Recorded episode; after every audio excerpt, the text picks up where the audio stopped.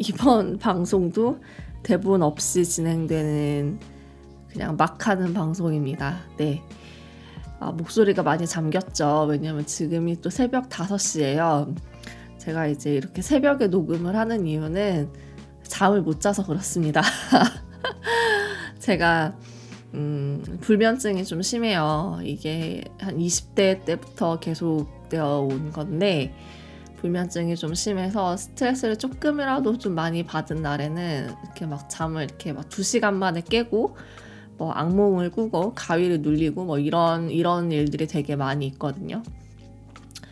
그래서 네, 오늘도 잠을 잘 못 잤어요. 근데 잠을 잘 못 잔 이유가 아, 어제 해결해야 하는 에러를 못 잡았어요. 어제 하루 종일 그 에러 하나를 가지고 끙끙댔는데 아무리 구글을 뒤져보고 Stack Overflow를 뒤져보고 GitHub 이슈를 뒤져봐도 해답이 보이질 않고 어떻게 해결해야 되는지도 모르겠고 그래서 원래 금요일까지 하기로 한 업무가 있었는데 오늘이 금요일이거든요. 오늘까지 못 끝낼 것 같아요. 그러니까 이게 너무 아, 스트레스를 많이 받았는지 또 제가 잠을 잘 못 자가지고 네 이렇게 새벽 4시 5시 이렇게 또 깨가지고 네 이렇게 방송을 하고 있습니다. 이게 개발자의 정말 찐 삶이죠. 이게 바로 개발자의 삶이다. 네. 제가 진짜 어제 재택근무를 했는데 정말 하루 종일 이제 컴퓨터 앞에서 씨름을 하다가 나중에는 너무 손목이 아픈 거예요. 너무 손목이 아파가지고 더는 일을 못하겠다 싶어서 이제 일을 이제 끝냈고요. 그러니까 음, 그때가 한 저녁 8시쯤 되었을 거예요. 너무 손목이 아파서 더 원래는 더 일을 해야 되는데 손목이 아파서 못하겠다. 아, 이 더는 못하겠다. 해서 이제 딱 쉬고 에러는 해결을 못하고 네, 뭐 그런 상황이죠.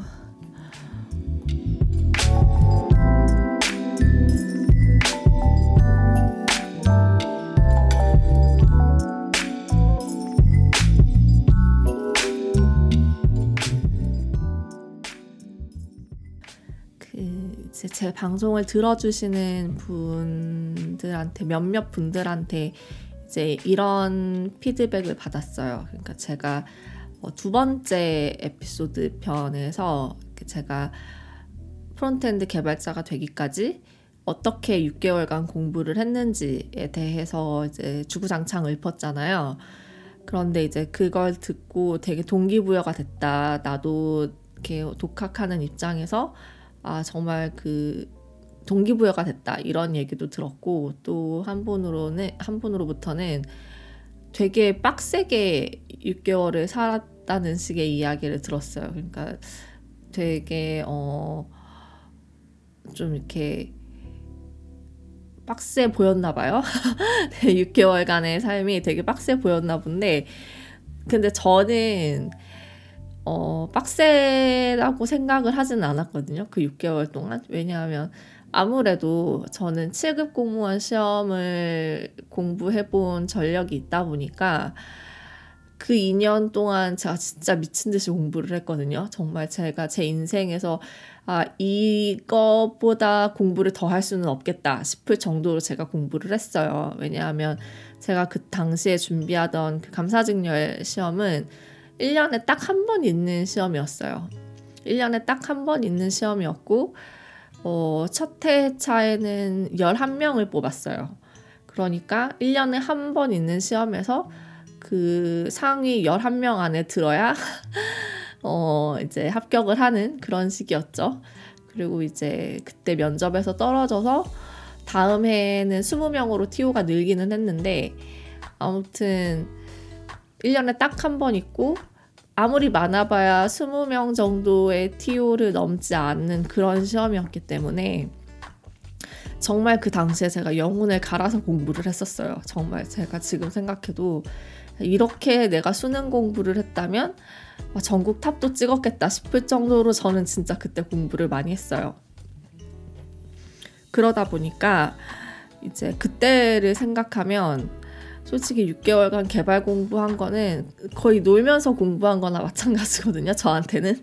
진짜 그렇게, 저는 그렇게 6개월을 빡세게 보냈다고 생각하지는 않는데, 이게 뭐 듣는 사람의 입장에서는 그렇게 들리기도 하겠다 싶긴 하더라고요.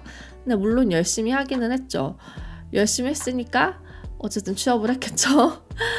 어, 열심히 해야죠. 지금 제 나이가 그때 그때가 서른 개발 공부 준비하고 있을 당시가 어, 서른한 살이었고 이 나이에 진짜 갈 데 없다는 걸 너무 잘 알고 있었고 이것만이 내 마지막 길이다 생각하고 달려든 거기 때문에 네, 열심히 할 수밖에 없는 그런 상황이기도 했어요.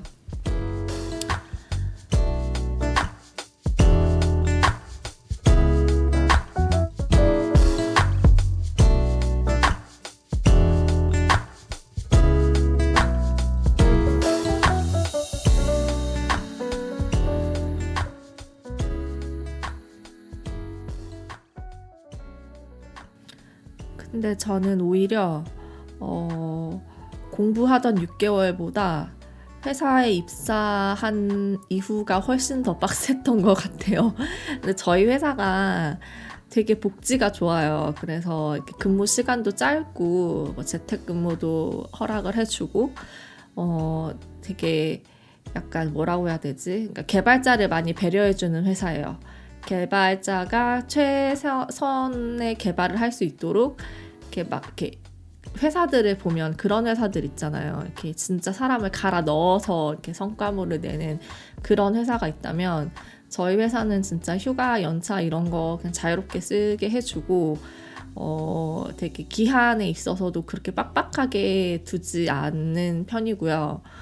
어, 아무래도 이제 이 부분에 있어서는 저희 CTO님과 팀장님의 역할이 되게 크신데 정말 두 분이 정말 두 분이서 꽉 잡고 이렇게 뭐 안 될 것은 안 된다 딱딱 쳐주시기도 하고 이제 이건 얼마 걸린다 하는데 이제 기한을 그때 이렇게 그렇게 빡빡하게 부르지 않으세요. 그래서 그렇게 막 빡세게 굴러가는 회사가 아니거든요. 그런데 빡세게 굴러가는 회사가 아니지만 저는 머리에 든 게 없기 때문에 그 업무를 따라가려면 제 삶이 빡세지는 거예요. 그러니까 어, 회사에서 진짜 그 일을 따라가기 위해서 저는 일단 이제 저처럼 늦은 나이에 개발자로 취업 준비를 한다거나 아니면 비전공자이고 뭐 전혀 IT 쪽에 베이스가 없는데 비전공자로서 이제 이 IT 업계에 진입을 하신다라고 하면 저는 진짜 일단은 어 물론 뭐 정말 유능하신 분들은 준비를 잘 해서 처음부터 좋은 회사를 노릴 수도 있겠지만 저는 일단 그냥 아무 회사나 받아주는데 들어가서 이렇게 실무 경험을 직접 해보는 거 그러니까 어, 어디든 일단 받아주는 데 들어가서 한번 이렇게 그 진짜 업무 개발 업무가 돌아가는 그 프로세스를 한번 익히는 거 저는 그게 정말 중요하다고 생각을 해서 어 일단 아무데나라도 받아주는 데 있으면 들어가라 라는 입장이거든요. 왜냐하면 이게 저도 느껴봤지만 혼자서 독학하면서 이렇게 깨작깨작 뭔가 toy 프로젝트를 만드는 것과 진짜 회사에서 사용자가 쓸 수 있는 product를 만드는 그, 그 과정은 정말 차원이 달라도 너무 달라요. 진짜. 그 회사에서 일하는 것에 비하면 혼자서 공부해, 독학하고 공부해서 만드는 프로젝트들은 진짜 애들 장난감 수준도 못 돼요. 이거는 진짜 직접 그 실무를 경험을 해봐야 알 수 있는 부분이라고 생각을 하고요. 그리고 일단 그렇게 회사에 들어와서 그 진짜 현업을 이렇게 하게 되다 보면 자연스럽게 공부를 할 수밖에 없어요. 이게 진짜 제가 아까도 말했지만 혼자서 독학하면서 깨작깨작 되는 거랑 진짜 product를 만드는 거랑은 차원이 다르기 때문에 어, 저는 오히려 6개월 동안 혼자 취업을 위해서 독학하던 그 시간보다 회사에 입사하고 나서 공부를 훨씬 더 많이 했던 것 같아요. 훨씬 더 많이 하고 어 진짜 훨씬 더 빡세게 살았던 것 같거든요. 근데 저희 회사가 그렇게 빡센 회사가 아님에도 불구하고 제가 그 업무를 따라가기 위해서는 제가 빡세게 살 수밖에 없었어요. 특히 저는 입사하고 진짜 처음 한 서너 달이 되게 힘들었는데, 어, 그때 정말 공부를 많이 했던 것 같아요. 그리고 이렇게 진짜 제 스스로도 실력이 확확확 붙는 게 느껴지고, 그래서 뭐 저 그건 뭐 좋은 팀장님을 만난 제 운과 제 복도 작용을 하겠지만 일단은 어느 회사든 들어가서 진짜 product를 만드는 그 프로세스를 한번 경험을 해보는 것. 그러니까 처음부터 좋은 회사를 노리는 것도 좋지만 그렇게 돈을 벌어가면서 어 이렇게 이직을 통해서 경력 쌓고 이직을 통해서 좋은 회사를 노리는 것도 저는 괜찮은 방법이라고 생각을 하거든요. 정말 그 진짜 회사에 들어와 보시면 혼자 공부하면서 익혔던 것들은 정말 애들 장난 수준도 못 된다는 걸 깨닫게 되실 겁니다. 네.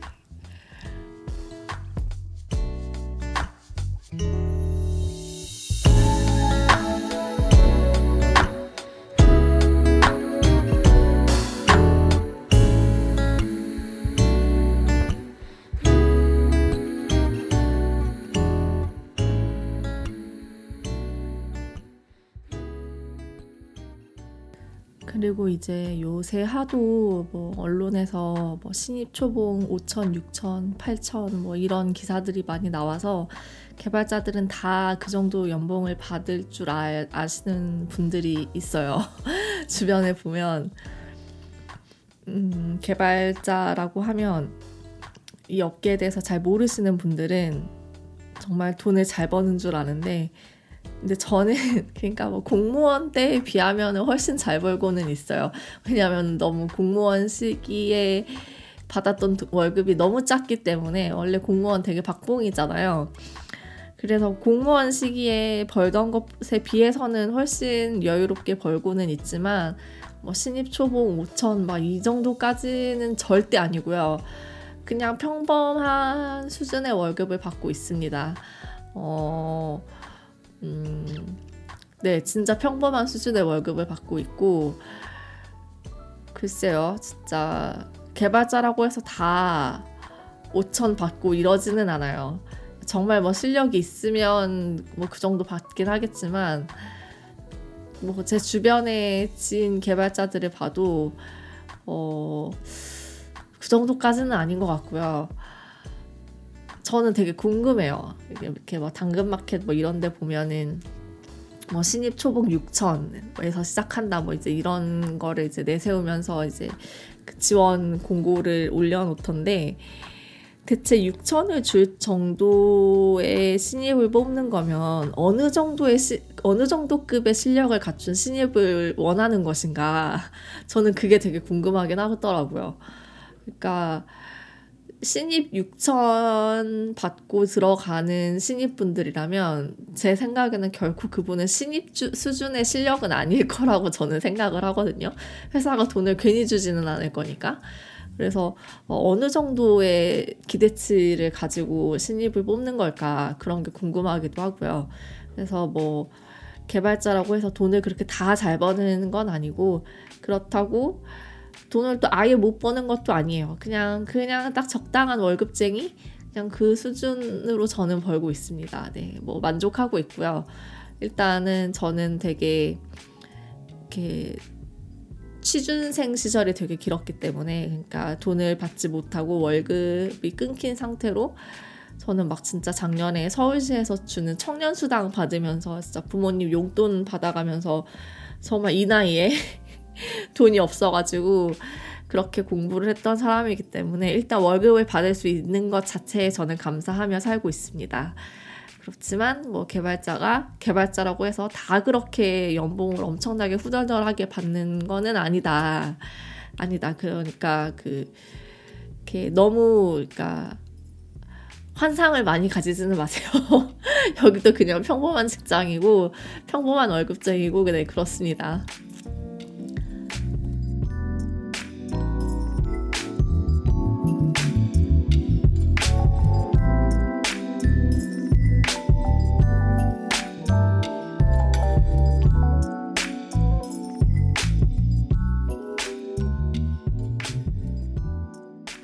frontend로 입직을 하면 과연 회사에서는 어떤 일들을 하게 되는가? 저는 취준생 시절일 때 그게 되게 궁금했거든요. 제가 그때 스터디에서 했던 게 Vue로 쇼핑몰 사이트를 구현하는 걸 해봤었어요. 근데 결국은 그건 미완성으로 끝나기는 했는데, 근데 이제 그때 제가 작업을 했던 것들을 보면, 예를 들면 데이터를 backend로부터 가져와서 그 상품 리스트, 상품 리스트를 화면에 쫙 뿌리고 그 리스트를 뭐 가격순, 신상품순 뭐 이런 식으로 필터링해서 재정렬하는 그런 기능도 구현을 했었고 클릭 클릭 클릭해서 장바구니 클릭하면 그게 이제 장바구니로 넘어가는 그런 과정도 구현을 했었고 뭐 이제 그런 것들을 했었는데 사실 그때 제가 그런 작업을 하면서 음. 그 작업이 저한테 그렇게 어렵지 않았었어요. 그렇게 어렵지 않았었고, 어, 사실 진짜 이게 뭐, 그냥 화면에서 이제 리스트 뿌려주고 정렬하고 뭐 이런 것들 되게 그냥 단순한 기능들이었기 때문에 frontend 뽑는 회사들 되게 많잖아요. 그리고 되게 frontend에 많은 인력들이 포진돼 있는데 그 사람들이 이렇게 단순한 업무만을 할 것 같지는 않은데 진짜 회사에서 frontend는 어떤 일들을 하게 될까? 그게 되게 막연하고 막막하고 궁금하기도 하고 전혀 이렇게 손에 잡히지 않았던 것 같아요.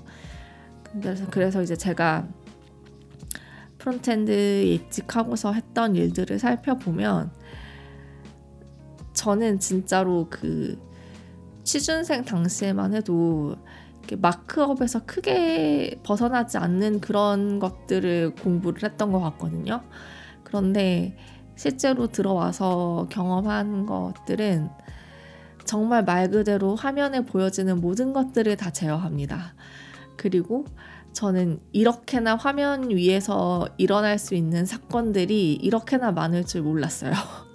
정말 정말 그 화면 위에서 일어날 수 있는 사건들은 무궁무진합니다. 네. 그 모든 것들을 frontend가 다 이제 제작을 하고 제어를 하고 이제 구현을 해 나가는 거죠. 뭐 일례로 제가 만들었던 화면 중에 하나는 이제 그런 거였어요. 어, 이제 테이블이 있는데 그 테이블의 셀을 마우스로 이제 drag and drop을 해서 셀들의 위치를 마구 움직일 수 있게 하는 그러니까 고정된 테이블이 아니라 그 테이블의 셀들을 마우스로 이리저리 옮길 수 있게 하는 약간 그런 식의 화면도 제가 만들어 봤었고 뭐 이거는 이제 하다가 중단된 프로젝트이기는 한데 거의 뭐 구글 스프레드시트 비슷한 류의 화면을 만, 작업을 해본 적도 있어요. 진짜 말 그대로 구글 스프레드시트. 그래서 저는 저는 팀장님이 그거를 저한테 주셔가지고 와 신입 1년차 1년도 안 된 신입한테 이런 걸 준다고 막 이랬거든요. 제가 속으로 결국 이제 미완으로 끝났고 이제 프로젝트 그 프로젝트는 중단이 되, 다른 어, 다른 일들에 밀려서 중단이 되기는 했는데 이제 구글 스프레드시트라는 게 뭐 그런 거잖아요. 이제 그 테이블에서 이제 뭐 금액을 딱 치면 엔터를 누르면 다음 행으로 이동을 하게 한다거나 아니면 이제 이렇게 마우스로 드래그를 해서 영역을 딱 잡은 다음에 그 영역만큼을 복사에다가 붙여 넣을 수 있고 또 뭐 아무튼 뭐 그런 진짜 말 그대로 구글 스프레드시트 같은 그런 화면을 만들어 보기도 했었고 또 이제 가장 많이 했던 거는 라이브러리 customizing 이게 제일 컸던 것 같아요. 그러니까 라이브러리들을 굉장히 많이 써요. 근데 그 라이브러리들을 이제 그대로 쓰는 게 아니라 저희 회사에 맞게 한 번 더 가공을 하고 회사에 맞게 그 라이브러리를 또 custom을 하는 과정이 필요하거든요. 그래서 그런 일들을 되게 많이 했었던 것 같고, 어머, 잠시만요. 알람이 울리네요. 네, 죄송합니다. 그런 일들을 많이 했었고, 또, 그러니까 예를 들면은, 뭐, 얼마 전에 제가 frontend 오픈 카톡방 중에 하나에서 이제 그런 글을 봤어요. 그러니까 아 저 요새 MUI 공부 중이다. MUI라는 게 머터리얼 UI 말하는 거거든요. 구글에서 나온 이제 그 UI 라이브러리가 있어요. MUI를 요새 공부 중이다 하는데 제가 그걸 보고 약간 피식했던 게 MUI가 뭐 공부할 게 있나? 왜냐하면 저는 그 머터리얼 UI보다도 훨씬 더 복잡하고 훨씬 더 정말 그 이렇게 컨트롤할 게 많은 라이브러리들을 수없이 많이 다뤄봤기 때문에 저는 진짜 그 머터리얼 UI 회사에 적용하는 거는 그냥 이건 뭐, 뭐 일도 아니라고 생각했어요. 진짜 그 왜냐하면 머터리얼 UI 같은 경우는 굉장히 공식 문서가 또 상세하게 잘 나와 있는 편이라서 그냥 문서만 잘 읽고 그 문서에 따라서만 딱딱딱 하면 하면 구현이 되거든요. 자, 저는 그렇게 생각했어요. 그래서 아, MUI를 공부를 한다고도 표현을 하는구나. 약간 그런 생각을 했고 뭐 진짜 현업에서는 그 머터리얼 UI 정도만으로는 진짜 전혀 뭐 게임이 안 되는 어마어마한 라이브러리들을 정말 많이 쓰게 됩니다. 그래서 그거를 커스텀하는 작업들을 주로 했었고 그게 항상 매번 어려운 것 같아요. 왜냐하면 아 어려워요. 그냥 이게 진짜 라이브러리 custom 하는 거 진짜 어려운 것 같아요. 지금 제가 어제 잡지 못해서 끙끙댔다는 에러도 결국 그 라이브러리를 customizing 하는 그 과정에서 나온 거거든요. 아, 정말 힘듭니다. 네, 진짜, 진짜, 어, 네. 화면 위에서 일어날 수 있는 일들은 무궁무진하고 그 모든 것들을 frontend가 다 구현을 한다고 생각하시면 돼요. 여러분들이 상상하는 것 그 이상의 사건들이 많이 발생을 합니다. 화면에서는 진짜 그 가끔 보면 진짜 frontend 뭐 하냐라는 질문을 받을 때도 있는데 어 정말 많은 일을 해요. 저도 이렇게 많은 일을 담당할 줄은 몰랐어요.